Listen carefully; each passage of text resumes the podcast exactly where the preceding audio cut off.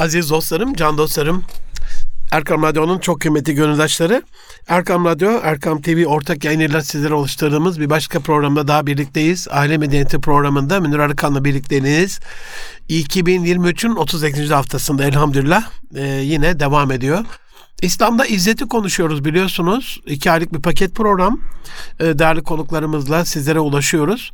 E, ben bu programda da hani Erkam TV kısmında bu hafta başka bir konuğum var. İnşallah onu e, daha sonraki dönemde yayınlayacağız ama ben Aile Medeniyeti programında kendi hazırlığım olan ailede izzetle alakalı e, bir kısmı hem nitelikli insan programında Müslümanın izzeti, İslam'da izzetin hayatımızdaki yeri önemi kısmına destek olsun hem de aileye bu konuda ne düşüyor e, bununla alakalı bilgi versin açısından sizlere arz etmek istiyorum. Can dostlarım bizlere ulaşmak isterseniz aile medeniyeti et erkamradyo.com e-mail adresinden ya da et ve et erkamradyo tweet adreslerinden bize ulaşabilirsiniz. Her zaman söylediğim gibi sesinizi, sözünüzü önemsiyoruz. Siz de bilgimize güvenip yolumuzu, vaktimizi gözlüyor, bizi takip ediyor, izliyor, e, dinliyorsunuz. Allah hepinizden razı olsun. Sizlerin uyarılarıyla, ikazlarıyla, e, düzeltmesiyle, kılavuzuyla elhamdülillah Rabbim bizleri de istikamet üzereylesin. Bize ulaşmayı lütfen ihmal etmeyin. Can dostlarım, 2023 Eylül ve Ekim ayı süresince sizlerle İslam'da İzzet nedir? Müslümanın izzeti nedir? Nasıl korunur? Bu izzet nasıl elde edilir gibi konularla e, sizlerle birlikte oluyoruz biliyorsunuz. E, bu anlamda ailelerin bu İslam'da izzetle alakalı, Müslümanın izzetiyle alakalı ne yapması gerektiği ile alakalı birazcık e, bilgi vermek istiyorum size. Malumunuz olduğu üzere izzete ne demiştik? İzzet yenilgiye uğramayı ve aşağılanmayı önleyen güçlü ve saygın bir konumda olma anlamına gelen bir Kur'ani ifade, bir Kur'ani tabir. Güçlü ve üstün olmak, galip gelmek, galip olmak, saygın olmak, saygı duyulan birisi olmak ya da bir kimsenin başkaları karşısındaki fiziksel, biyolojik, bedensel, psikolojik, ekonomik, sosyal statü, konum, imaj, algı ve benzeri bütün yönlerinden güçlü, etkin ve saygın olması durumu ya da daha e, kesin bir ifadesiyle baskı altına alınamaz bir konumda bulunma durumu. Yani hiç kimsenin Allah'tan başka hiç kimsenin sizi tahakküm altına almaması durumu. Aslında kulluk tamamıyla bir kulluk. Allah'a kul olmanın verdiği özgürlük öyle e, ifade edebiliriz. Bu anlamda Müslümanın kendi aile hayatı içerisinde ailenin izzeti, ailece izzet, ailede izzet ne anlama geliyor öyle ve bununla ilgili dikkat etmemiz gereken unsurlar nelerdir e, kısmıyla inşallah bazı bilgiler sizlerle paylaşmak istiyorum can dostlarım. Her şeyden evvel hani ailedeki izzete başlamadan evvel aileye giden süreçte Müslüman hayatına bakarsak özellikle ve özellikle hem Kur'an-ı Azimüşşan'da hem de hadis-i şeriflerde Allah Resulü'nün beyan ettiği şekliyle gençliğinde ibadete devam eden özellikle özellikle beni dinleyen genç kardeşlerim, anne babalar kulaklarına küpe olmasını istirham ederim. E, fuhşiyattan uzak bir hayat sürmenin Müslümanın izzetiyle çok yakın bir alakası olduğunu size ifade edebilirim. Dolayısıyla ibadetine devam eden, kendini fuhşiyattan koruyan, anne babaya itaatkar, muti, saygılı, sevgili ve özellikle özellikle izzet ilimde olduğuna göre Allah yolunda ilmi talip olan, hikmetin peşinde olan bir genç olmak İzzet'in ilk kapısı. Böyle bir gencin evliliğini, evliliğe giden yoldaki anne babalığını da konuşmuş olacağız. Tabii ki el haya minel iman. Haya imandansa özellikle kız kardeşlerimiz, annelerimiz, bacılarımız, büyüklerimiz için e, söylememiz gerekebilir ama haya sadece e, kadınlara mahsus bir şey değil. İslami anlamda erkeklerin de haya sahibi olması gerekiyor. Bu anlamda haya imandansa İzzeti de Rabbim iman sahibi mümin kullarına veriyorsa e, bu anlamda hayalı bir kişi olmak özellikle gençliğinde tabii ki sonraki devam eden hayatında da bu şart e, izzet kapısını ilk aralayan iki önemli unsur olsa gerek. Öyle bir durum ki İzzet hani yere düşmekle sakıt olmaz altın kadro kıymetten diye söylenir ya. E, nereye giderse gitsin, hangi ortamda bulunursa bulunsun, İslam'ın izzetini koruyacağına dair olan inancımızın yavrularımızda kaim olması, daim olmasıyla alakalı bu iki unsuru aileler önemsemesi gerekiyor. Çünkü genç dönemde, gençlik döneminde çocuklarda henüz o bilinç oluşmamış oluyor ve bu yavrular gençlik dönemlerinin biraz ilerleyen dönemlerinde vakti geldiğinde yuva kuracaklarsa gençlikte ibadet e, erbabı olmak, e, ibadete devam etmek, fuhşiyattan kesinlikle kesinlikle uzak durmak, anne babaya saygı, sevgi, itaat ve ilmi talip olmak. Lifelong learning diyor buna e, Avrupa Birliği uzmanları. Ömür boyu öğrenme. Hani eşikten mezara ilim her Müslümana kadın erkek farsa, hikmet münitik malıysa, nerede bulursa alacaksa e, maalesef o yetik hikmetimizi de Avrupa'da arar bir hale gelmişiz. Onlar da bizim kaybettiğimiz hikmetin peşinde üstelik. Ve hayalı bir hayat sürmek. E, dışarı çıktığınızdaki gördüğünüz e, hayat, e, hayadan uzak bir hayat e, ve maalesef gittikçe dip vuran bir hayat insana izzet vermiyor, zillet veriyor ama açılıp saçılarak orasını burasını göstererek teşhircilik yaparak bir anlamda psikolojik bir bunalıma girmiş bir sapkınlığın maalesef pençesine düşmüş bir kul olmayı bile izzet görenler maalesef izzetlerini kaybedenler oluyor. Üçüncü sırada aziz dostlarım evlilik dönemi geliyor. Yani aile içerisinde Allah Resulü'nün hani biz normalde Peygamber Efendimiz sallallahu aleyhi ve sellem'i severiz, din büyüklerini severiz ama niye tavsiyelerini kulak arkası ederiz onu bilmiyorum. Resulullah Efendimizin evlilikle alakalı çok önemli tavsiyeleri var. Ee, mesela Ebu Hureyre radıyallahu anh Efendimiz'den rivayet edildiğine göre Resulullah Efendimiz sallallahu aleyhi ve sellem buyuruyor ki kadın dört sebepten biri için alınır. Nedir bunlar? Bir malı için. Hani çok zengindir diye. Olabilir. Soyu. işte filancalardan. Çünkü o aile çok ahlaklıdır, asildir, adaletlidir. Helal rızık sahibi bir ailedir. Olabilir. Güzelliği nam salmış. Anneniz, kız kardeşiniz görmüş. işte ya abi kardeşim kaçırma bunu tam sana göre falan demiş olabilir. Ama dindarlığı. Sen diyor değerlerini geç, dindar olanı seç. Aksi halde sıkıntıya düşersin. Ya da dindar olanı seç ki elin yaşarsın gibi bir rivayette var. Şimdi ben sesli düşünüyorum. Allah Resulü'nü seviyor muyuz? Evet. Ona güveniyor muyuz? Evet. Evlilikle alakalı o bir yanlış şey söyleyebilir mi? Hayır. O bir kılavuz olması lazım mı? Evet. O usve-i hasen en güzel örnek mi? Kesinlikle. E peki niye filancanın kızı zengin diye annem hala filancanın e, kapısında bana filancanın kızını almak üzere kapıyı aşındırıyor. Ya da filancalardan olsun evladım bizim aile daha aşağısından olmaz gibi Hindistan kas sistemini e, ve e, sömürge döneminin e, Avrupalı katliamcı, soykırımcı katillerini, aşağılık Amerikalı katilleri, Kızılderililerin soyunu, sopunu kurutan, Afrika'yı sömürgeleştiren e, o katillerin e, meşrebinden bir şey dayatıyor bana. Neden? Burada Üsve-i Hasene Allah tarafından bize gönderilen en güzel örnek Hz. Muhammed Mustafa sallallahu aleyhi ve selleme uymam gerekmiyor mu? Evet Allah Resulü güvenilir. En iyi örnek peygamberim sallallahu aleyhi ve sellem. Ama ya şimdi de ben bu kıza aşık oldum. Çok güzel bir kız. Sonra da o evlilikten e, bir e, hayır mı bekliyorum? İzzet mi bekliyorum?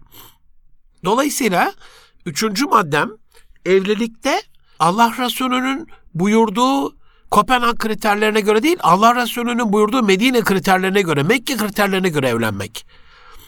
Tabi burada güzelliği, zenginliği, malı, soyu, sopu tamamen de sıfırlamıyoruz. Hani bunlar da bir artı özellik, artı güzellik olabilir eğer İslami anlamda Hazreti Peygamber'in Hazreti Cevalidemizle evlenmesinde ne oldu? Üç yıl musahara altında olan, kuşatma altında olan, ambargo altında inim inim inleyen Mekkeli e, Müslümanlara Hazreti Hatice validemizin malı dağıtıldı. Ne oldu? Orada Müslümanın izzeti onların helal rızkıyla korundu. Dolayısıyla Allah adına olduğu sürece malın, mülkün, soyun, sopun Yani bunu bir kölelik, köleleştirme, öbürlerini tahkir etme, ırkçılık yapma, kafa tasık yapma anlamına değil. Ama mesela şöyle bir şey dedirtebiliyorsanız sizden sorusu yoktur yani. Anadolu'da bilmem ne sülalesindensiniz mesela. Ya bu sülale helal haram nedir bilir. Bu sülalede miras kavgası yoktur. Bu sülalede kardeş kavgası yoktur. Bu sülale yaşlılarını huzur evi denilen aşağılık evlere göndermez. E, bu sülale e, ailesine karşı sorumludur. Bu sülalede boşanma hiç olmaz arkadaş. Bu sülalede kadına karşı şiddet olmaz. Bu sülalede gayrimeşru ilişkiler olmaz gibi bir şey söylettiyseniz soyunuz burada asalet asalettir. Ne kadar bir güzelliktir yani. Ama e, filancalar buranın eşrafı en iyisi onlar gibi bir saçma sapan kafatasçılığa bağlı bir soy sop, neşep, nesep bunlar varsa bu tabii ki hayır getirmez. Can dostlarım bu arada söylemeden geçemeyeceğim. Hani benim 23 yıllık aile koşulunda gördüğüm ama yıllar yılı gözümden kaçırdığım bir önemli hususu da sizlere arz edeyim. Allah Resulü sallallahu aleyhi ve sellem Efendimiz e, ruhlar toplamış cemaatler gibidir. Onlardan birbiriyle önceden ruhlar aleminde tanışanlar kaynaşır tanışmayanlar ayrılır hadis-i şerifinin. Ben 55 yıl maalesef e, hep ön, birbiriyle önceden tanışanlar kaynaşır kısmına odaklanıp hadis-i şerifin tanışmayanlar ayrılır kısmına odaklanmamışım. Ama şimdi 23 yıllık gözlemimde şunu görüyorum ki bu tabii ki büyüklerimiz, kanaat önderlerimiz, üstadlarımız, hocalarımız, alim ve allame kılavuzlarımız bizi ne olur düzelsinler yanlışımız varsa. Ama çocukluklarından itibaren gözlemlediğim kadarıyla çocuklar da birbiriyle ilk görüşte ya kaynaşıyorlar ya ayrılıyorlar. Belki Osmanlı'nın edebi, adabı, aileyle alakalı görücü sisteminin muvaffak olmasının en önemli sebebi buydu ki onlar çocukluklarında belki birbiriyle kaynaşanların ileride evlenmesiyle alakalı bir altyapı sağlıyor. Buna bir zemin ayarlıyor olabilirler. Keşke bunu yani birbiriyle tanıştıklarında kaynaşamayanların bir çeteresini tutarak çocukluktan itibaren takip ederek şimdi yapay zeka da işin içerisine girdi. Bu takip çok daha kolay. Okul ortamı var, çarşı ortamı var, ev ortamı var. Sosyal hayatta e, STK'ların e, ortamları var, ilim meclisleri var e, bir şekilde bunu takip etmek kolay olabilir yapay zeka desteğiyle. Keşke böyle bir şeyle de yani burada da ben insanların sevgiyle alakalı bir isteği olamaz. İnsanlar birbirinden bir şey bekleyemez. E, birbiriyle alakalı duygular, hisler yoktur anlamına böyle bir şey asla ve asla söylemiyorum. Tabii ki buradaki hislerin, duyguların, buradaki akıl yürütmelerinin, buradaki harbi ve hasbi olan bazı planlamaların, hesaplamalarında dinde muhakkak yeri vardır. Helal ve meşru çerçevede sınırda olmak kaydıyla. Aziz dostlarım, 23 yıldan beri executive coaching dediğim, yönetici koçluğu dediğim, aile koçluğu dediğim, aile şirketlerinde kurumsal koçluk dediğim bir özel mesleği yürütmekteyim. Ve bunun da şemsiyesi, çatı ifadesiyle terminolojideki yeri düşünce koçluğu. E, acizane bu anlamda dünyanın ilk düşünce koçuyum. Yani kendini koç, aldığı koçluk eğitimlerinde düşünceye adayan, düşüncenin en üstteki şemsiye olduğunu, o şemsiyenin diğer alttaki bütün aileyi, hayatı, kariyeri, öğrenciliği, e, iş adamlığını, yöneticiliği, liderliği e, sarmaladığını bilerek düşünceye odaklanmış bir kardeşinizim. Gördüğüm kadarıyla bu 23 yıllık koçluk dönemimde çok diğer firmalar tarafından da kabul edilen, rakiplerin bile saygı duyduğu, hani markalara da bir izzet atfedecek olursak, hani nedir? Güvenilirdir. Aynı hani Müslümana da güvenilir olduğunu düşünün. E, insanları af buyurun kazıklamaz. Fahiş fiyattan mal satmaz. Malı stoklamaz. Halkın ihtiyacına göre içindeki ürünler helaldir falan falan. Yani aynı Müslümanın tavrında olduğu gibi markalara da bir izzet verecek olursak 23 yıllık gözlemimde ticari anlamda şunu gördüm ki izzetli firmalar, izzetli markalar da e, bunu e, bazı unsurlara borçlular. Mesela aileye uyarlayacak olursak bunun yönetimin e, keşmekeş olduğu bir şirkette izzet olmuyor. Ya hocam evlilik şirket mi dediğinizi duyar gibi oluyorum. Evet. Evlilik tamamen bir şirket. Hatta şöyle söyleyeyim. Ticari hayat Allah'la yapılan bir ortaklık. Ya hocam şimdi öyle olur mu? Ticarette benim beş tane ortağım var. Allah'la ortaklık bunun neresinde? Diyebilirsiniz. Ebu Hureyre radıyallahu anh'tan rivayet edilen bir hadis-i şerifte Resulullah Aleyhisselam şöyle buyuruyor. Muhakkak ki Allah buyurdu ki Ne oldu? Şimdi kutsi hadis oldu bu yani. İki ortaktan biri diğerine hıyanet etmedi, ihanet etmediği sürece onların üçüncüsü benim. Şayet biri diğerine hıyanet ederse ben aralarından çıkarım, ortaklıktan çıkarım. Ne oldu şimdi? Ticari hayatta Allah'la kurduğumuz bir ortaklık. Aile hayatı da böyle değil mi? Allah'ın can, beden, ruh, nefis, eşlerimiz, çocuklarımız, hayatımız, evliliğimiz her şey Allah'tan bir emanet değil mi? O zaman Allah'ımızın bize lütfettiği o emaneti onun adına koruyup kollamak adına orada da bir anlamda eşimizle manevi bir ortaklık kuruyoruz.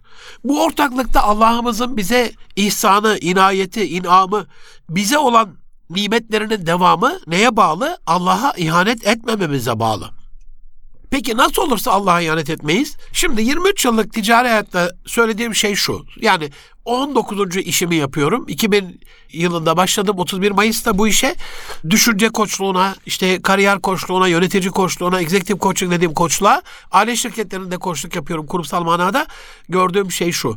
Yönetim kafası karışıksa, yönetimde bir kaos varsa, hisseler belirsizse, kurallar yazılı değilse, aile anahtarları yoksa şirketlerin izzeti gidiyor. Markalar da bir izzet sahibi olamıyor.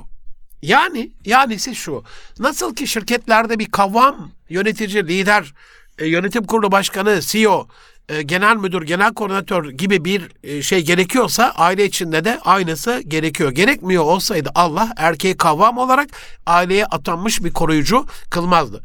Efendim kadınların ne eksiği var, kadınlar niye böyle yapmasın, e, kadınlardan bu niye olmasın diye düşünen birçok öğrencim oldu. Onlarla münazara şeklinde münakaşa değil, izah etmek adına birçok fikir tatisinde bulunduk. Düşünce fırtınaları, fikir fırtınaları yaptık, beyin fırtınaları yaptık. E, ulaştığımız şey şu oldu. Kadının e, yapmayacağı hiçbir şey yok dünyada. Helal haram gözetmediğiniz sürece beni affedin, sapkınlıkla LGBT lobisinin dayatmasını maruz kalarak kadın erkek bile olabilir ameliyatla. Umarım ne dediğimi anlatabiliyorumdur. Ama bu helal midir? Ama bu meşru mudur? Ama bu Allah'ın rızasına uygun mudur? Dolayısıyla helal ve haram diye bir çizgi var, bir perde var. Bu haya perdesini aşmamak adına kadının neler yapabileceğiyle alakalı çerçeveyi Allah'ın çizdiği sınırda tutmak kaydıyla hayata devam etmek gerekiyor. O çerçeveyi kabul etmeyen zaten her şey yapabiliyor. Her türlü e, işi yapabiliyor. Bu anlamda erkeğin kavramlığını kadınları narin ve hassas yaratan, nazik ve kibar yaratan ve erkeklere göre bir miktar daha böyle korunması gereken hassas varlıklar olarak duygusal hayatlarıyla, hamilelikleriyle, evlilikleriyle, emzirme dönemindeki çocuklarla olan muamelatlarıyla, kendilerine özel durumlarıyla onları hassas bir şekilde yaratan Rabbimizin bu yaratma fıtratına saygı duyarak onları korumak adına erkeğin kavam olması ailede izzeti getiren dördüncü unsurdur. Can dostlarım, tabi erkeğin kavam olması emir komuta zincirinde e, çok affedersiniz, çok affedersiniz kadına tahakküm etmesi, onu sömürmesi, o, onun üzerinde bir baskıcı güç olarak şimdi e, kavramlığı şöyle anlayan mafya liderleri var. Hanım kızlarımıza çöküp onları belli uyuşturucu müptelalığıyla, belli madde bağımlılığıyla fuhşiyata düşürüp onları fuhuş mafyasında e, çekler, senetler, baskılar, tehditler, şantajlarla seks kölesi olarak kullananlar şimdi bu kavamlık değil ki. Allah'ın bahsettiği kavamlık bu değil. Yani onlara kavam olmak, e, onları sömürmek adına, köleleştirmek adına gayrimeşru yolda, fuhşiyatta kullanmak haşa. Onları korumak. Korumak nasıl olur? Korumak şöyle olur. Kızınızı düşünün. Evli olan beyefendiler kızlarını düşünsünler. Kız çocuklarını düşünsünler. Kızlarınızı gelinlik ettiğiniz ailede damadınızın nasıl korumasını istiyorsanız işte size Allah'ın lütfettiği emanet eşlerinizin korunması da ailenizde böyle olduğunda siz kavam olursunuz. Kavam nedir? Hani hakimul harameyni ecdadımız reddetmiştir. Hadimul harameyn demiştir. Hadimul harameyn. Harameynin hadimi, hizmetçisi, oraya hizmet eden hakimi değil asla. Biz de eşlerimizin hakimi değiliz. Onların hizmetindeyiz. Beşinci madde bu anlamda maişette eşlerimize helal rızık götürebilme kavgasıdır. Ve şu dönemde yani ahir zamanda tekrar üstadımız bir e, sohbetlerinde öyle buyurmuştu. Dünya tekrar tersine döndü. Tekrar cahiliye dönemini yaşıyor diye çok perişan bir haldeyiz diye. E, hafta içinde bir yaptığımız sohbette öyle buyurmuştu. Allah e, ömrü ziyade etsin, sağlık, sıhhat, afiyet lütfeylesin. Başımızdan eksik etmesin. Aynen öyle. Yani cahiliye döneminin de dibini e, dibin dibi bir dönemi yaşıyoruz. Maalesef helal rızık eleştiri sebebi olmaya başladı. Bırakın helal rızık peşinde eşlerimizin sürekli bizden helalinden istemesi, haramı reddetmesi, haramdan beklememesi, az ama helal olsunu beklemesi, helal rızık peşinde koşanların da eleştirildiği, haşa haşa teşbihte hata yok. E, Lut kavminin sapkınlarının ya siz de çok temizsiniz, sizin aramızda işiniz yok, sizi muhakkak buradan kovacağız demesi gibi sapkınlığa bulaşmayanların kınandığı bir dönem yaşıyoruz maalesef. Ne zordur eşinin kursağından, boğazından, çocuklarının kursağından, boğazından bir damla haram bir şey geçmesin diye bütün gününü gecesine katarak helal rızık peşinde koşturup izzetini de korumak kaydıyla helalin peşinde olan, kavam olan erkeklerin hayatı. Ne zordur o çaba. Bazen boyun bükme, bazen alttan alma, bazen idare etme, bazen izzeti korumak adına ferdi, nefsani duygulardan vazgeçerek nefse hükmetme ne kadar zordur bilir misiniz aziz dostlarım? Yorgun günlerinizde, uykusuz gecelerinizde, rüyaların karabasana döndüğü, ödeme güçlükleri çektiğiniz, ipin ucunu elinizden kaçırdığınız, bütçeyi bir türlü denkleştiremediğiniz, iki yakanızın bir araya gelmediği dönemde bile gayrimeşru teklifleri elinizin tersiyle iterek izzeti korumak adına, helal ve meşru çerçevede kalmak adına rıza ilahiyi eşinizi de helal rızıkla besleyerek aileyi izzetli tutmak adına verdiğiniz mücadele ne zordur ama ne de kutludur ve sonu ne de mutludur. Altıncı maddede sizin en hayırlınız hanımlarına karşı en iyi davranışınızdır.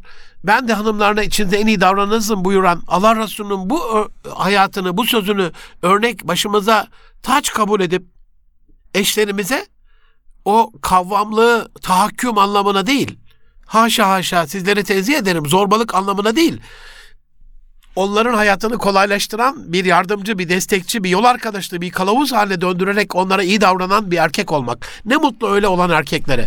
İşte o zaman ailede izzet geliyor. Kavgasız, dövüşsüz, çenesiz, bağırtısız, çağırtısız, patırtısız, gürültüsüz.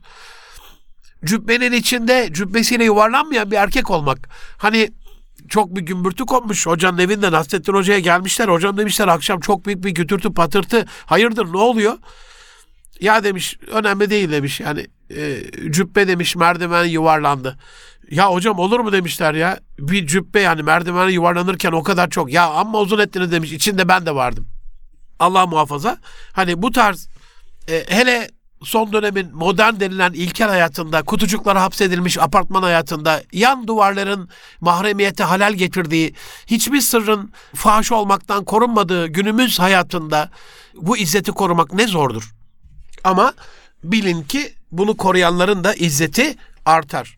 40 yıllık komşusuyuz. Bir çatırtı bir gürültü duymadık. Bir yüksek sesle konuşma, bir bağırtı bir çağırtı duymadık dedirtmek ne önemlidir? Bir madde ileride gelecek komşulukla alakalı. Yedinci madde izzetin ailede korunmasıyla ya da inşasıyla alakalı, ihyasıyla alakalı hamilelik dönemi. Beyefendi kardeşlerim, erkek kardeşlerim, evlenecek delikanlılar, erkeklere sesleniyorum ne olursunuz.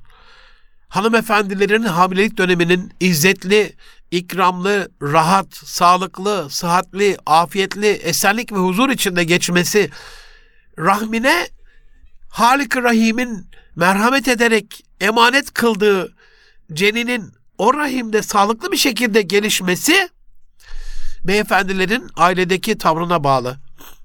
Kur'an-ı Azimüşşan'da hamileliğin zor ve zahmetli bir süreç olduğunu Allah'ımız kendi beyan ediyor zaten. 9 ay 10 gün o karnında o taşımanın ne kadar zor olduğunu Rabbimiz, Mevlamız zaten beyan ediyor. Dolayısıyla hamilelik eşimiz hamile kaldıktan sonra erkeğin görevinin bitip de 9 ay 10 gün o rahminde yavrucağın şekillendiği hanımefendiye ait bir süreç değildir. Hamilelik özellikle özellikle biz erkeklere ait erkeklerin sorumluluğunda erkeklerin kontrol etmesi, takip etmesi, destek olması, gereken bütün tedbirleri alması ve onun huzur ve sükun içinde geçmesiyle alakalı eşini rahatlatması gereken çok önemli bir dönemdir. Bu dönemde ehli namus doktorlarla çocuğun 8. maddede arz edeceğim bir madde sonra normal doğumuyla alakalı hazırlıkla 9 ay 10 günlük süreçte eşin bizatihi hanımefendiye, hanımefendi kardeşime, eşine telkiniyle yani erkeğin e, hanımlarına bu konudaki telkinleriyle daha normal bir hale gelebilir, daha normal bir hal alabilir. Her türlü görevi ihmal edilmiş. Hamilelik sürecindeki çektiği sıkıntıya saygı duyulmamış o zahmetli süreçte yanında olunmamış. Üstüne üstlük bir de ya şimdi bir de kız doğurursan bak ben sana ne yapıyorum gibi tehdide mazhar kalınmış bir hamileliğin sonunda doğacak çocuğun izzeti nasıl korunabilir ve bu aile nasıl izzetli bir aile ve bu evlilik nasıl izzetli bir evlilik olabilir sorarım size. Onun için Allah rızası için Beyefendi kardeşlerim hamilelik sürecinde sadece maişetin helal rızıkla olmasıyla alakalı değil, e, doğumun da normal olması en helal olan, fıtrata en uygun doğum olduğuna göre sezeryandan neslimizin korunması, bir onlar tarafından zürriyetimizin iptaliyle alakalı kısıtlanması, bizim mahcur bırakılmamızla alakalı bir sürece evrilmemesi için ehli namus hanımefendi doktorlardan destek alınarak normal bir doğumun teşvik edilmesi ve buna yönlendirilmesi, buna ikna edilmesi, bununla ilgili zihinsel bütün tereddütlerin giderilmesi gereken bir süreçte üzerine düşen görevi yaptığında da o aileye izzet gelir. Normal doğum izzetin ilk kapısıdır çocuğun doğduğu andan itibaren hayatını ele aldığımızda. Dokuzuncu madde ailedeki izzetle alakalı çocuğa güzel isim koymaktır. Affedersiniz çocuğa Tahir demişsiniz, Taha demişsiniz, Emir demişsiniz ama sonra da affedersiniz eşek diye çağırıyorsanız o çocuk Tahir ve Taha ve Emir olmaz. 40 defa söylerseniz gerçek olur. 40 gün deli derseniz dellenir. Onun hareketi de maalesef insanlık dışı hareket olmaya başlar. Canım için dostlarım bu anlamda güzel isim koymakla işiniz bitmiyor. Güzel ismi esasen güzel isim koymak esastır değil mi çocuğa? Bunun usulünün de güzel olması gerekiyor. İzzet sahibi bir erkek evde kavam olduğuna göre evet çocuğa isim koyma babanın hakkıdır. Ama annenin de onda 9 ay 10 günlük emeği, o zorlu, zahmetli doğum sürecinde emeği, o emzirme döneminde, o hastalık döneminde 40 günlük hastalıkta emeği varsa ben acizane şöyle yaptım. Tabii ki en iyisi budur diyemem. Tabii ki bu konuda ben örneğim, rol modeliyim, kanaat önderiyim, haşa haşa diyemem. Ben 50 kişilik bir liste yaptım yavrularımda. 3 yavrumun doğumundan sonra eşim Sema Hatun'a 50 kişilik liste yaptım. Bir tane dedim bir bakar mısın? Bunların içerisinde hoşuna gitmeyen, üzerini çizeceğin isimler var mı? Olabilir. Sevmediği bir akrabası vardır. Haset bir arkadaşı vardır. Çocukluğunda kötü iz bırakmış bir tanıdığı vardır hoşuna gitmeyen birisi olabilir. Olabilir. Olmadı. Üç yavrumda da üzerine çizdiği bir isim olmadı. Sonra ona düşürdüm. Buraya bir bakar mısın dedim. Yani şu olmasa dediğim bir şey var mı? Sonra bunları üçe düşürdüm. Üçte de yoksa onun muhalefet dediği bir şey ben o üçten bir tanesini yavrularıma koydum çift isim yaparak bir tanesini de eşimin vermesini teşvik ederek işte Dilara Büşra'ma, Rabia Hümeyra'ma, Muhammed İkbal'ime hani her e, yavrumun çift isminin bir tanesini de eşimin koymasını teşvik ederek yani şunu söylemeye çalışıyorum. Güzel isim koymak esasen İslam'ın esas bir rüknüdür ama bunu e, ben Ahmet koydum, ben ismini Ayşe koydum diyerek e, kavramlığımıza da güvenerek emir komutayla yapmak gönlü zedeler. Emir komuta değil gönül komutayla olması gereken bir iştir. Güzel isim güzel bir şekilde konulur. Ama maalesef Anadolu'da size acı gelecek. Zihninizde böyle bir şüphe oluşturmak istemem. Zihninizde böyle bir problem doğurmak istemem. Ama Anadolu'da iki yıl bebek diye çağrılan bebekler biliyorum ben. Antep'te, Osmaniye'de çocukluğumun geçtiği yerlerde erkek tarafı, kız tarafı isim kavgasından dolayı birbirini öldüren aileler biliyorum ben. Sadece bu Osmaniye Antep'e mahsus bir şey değil. Türkiye'nin her yerinde maalesef görüyoruz. Dolayısıyla ne olursunuz? Ailenin izzetini korumak adına güzel isim koymayı da süreç olarak ismi de güzel koyacağınız bir usulle yaparak tesis ediniz Allah rızası için. Peki efendim çocuğumuza güzel isim koyduk. Ee, güzel hitap etmezsek nasıl olacak? Kötü olacak. 10. madde dolayısıyla hitapla onları motive edeceğimiz, hitapla izzetlerini artıracağımız, hitapla moral motivasyonu yüksek tutarak kendi rıza ilahi çerçevesinde istikamet üzere olmalarını sağlayacağımız bir İslami hayat yaşamalarını sağlamaksa hitabımız da onlara güzel olacak. Burada tabii aynı isimde söylediğim gibi çocuğunuza mesela ya ne kadar mülayim bir insansın sen diye böyle mülayim mülayim konuştuğunuzda o çocuğun yavaş yavaş mülayim olduğunu ben mesela birçok Munise isimli hanımefendiyle rastlaştım. Hiç cevval Cevriye isimli hanımefendilerle karşılaştım. Hani af buyurun öyle denir Anadolu'da erkek Fatma denir ya böyle erkek gibi kadın denir böyle kavvam, güçlü, kuvvetli böyle elinden her iş gelen. Hani Cevriyeleri biraz öyle gördüm ama Muniseleri biraz daha e, Munise işte ya adı üstünde böyle söylerken bir zarafet, bir nezaket, bir duygusallık ortaya çıkıyor değil mi? Bu anlamda hitap şeklinizin unutmayın psikolojinin ana kuralıdır. Çocukların çocukluk, erken çocukluk döneminde özellikle ilk 4 yaşa kadar duyduğu dış ses ömürleri boyunca susturamadıkları bir iç sese döner. Bu dış sesin 4 yaşa kadar nasıl olduğunu çocukların ekosisteminde o sesleri nasıl ve hangi tür, hangi frekanslı sesler duyduğuna Allah rızası için dikkat ediniz efendim. Aziz dostlarım burada bir virgül koyalım. İslam'da izzetin nitelikli insanda desteğini sağlamaya çalışıyorum. E, iki ay sürecek bir programımızla. E, buna da destek olsun diye aile medeniyetinde de nitelikli insandaki konuya destek olsun diye ailedeki izzeti bunu destekler vaziyette sunmaya çalışıyorum buna eş zamanlı olarak. Ne olursunuz duanızı eksik etmeyin. İzzetimizi kaybe- kaybetmekte olduğumuz şu ahir zaman yaşantımızda yeniden Allahümme aizel İslamül Müslimin duasını dilimizde vird ederek izzetli günlere kavuşmamız için elimizden gelen bütün unsurları, bütün çabaları yerine getirmemiz, bütün vecibeleri yerine getirmemizle alakalı bir nebzecik kılavuzluk yapmaya gayret ediyorum. Ne olursunuz dualarınızı bekliyorum. Gelecek hafta kaldığımız yerden devam edeceğiz. İnşallah İkinci bölümde benim anlatacaklarım biter ama Ekim sonuna kadar inşallah İslam'da izzet, ailede izzet, Müslümanın izzeti bunu işlemeye devam edeceğiz. Önerileriniz olursa dediğim gibi aile medeniyeti erkamradyo.com e-mail adresinden önerilerinizi bize her zaman ulaştırabilirsiniz. Gelecek hafta görüşmek üzere. Hoşçakalın. Allah'a emanet olun efendim.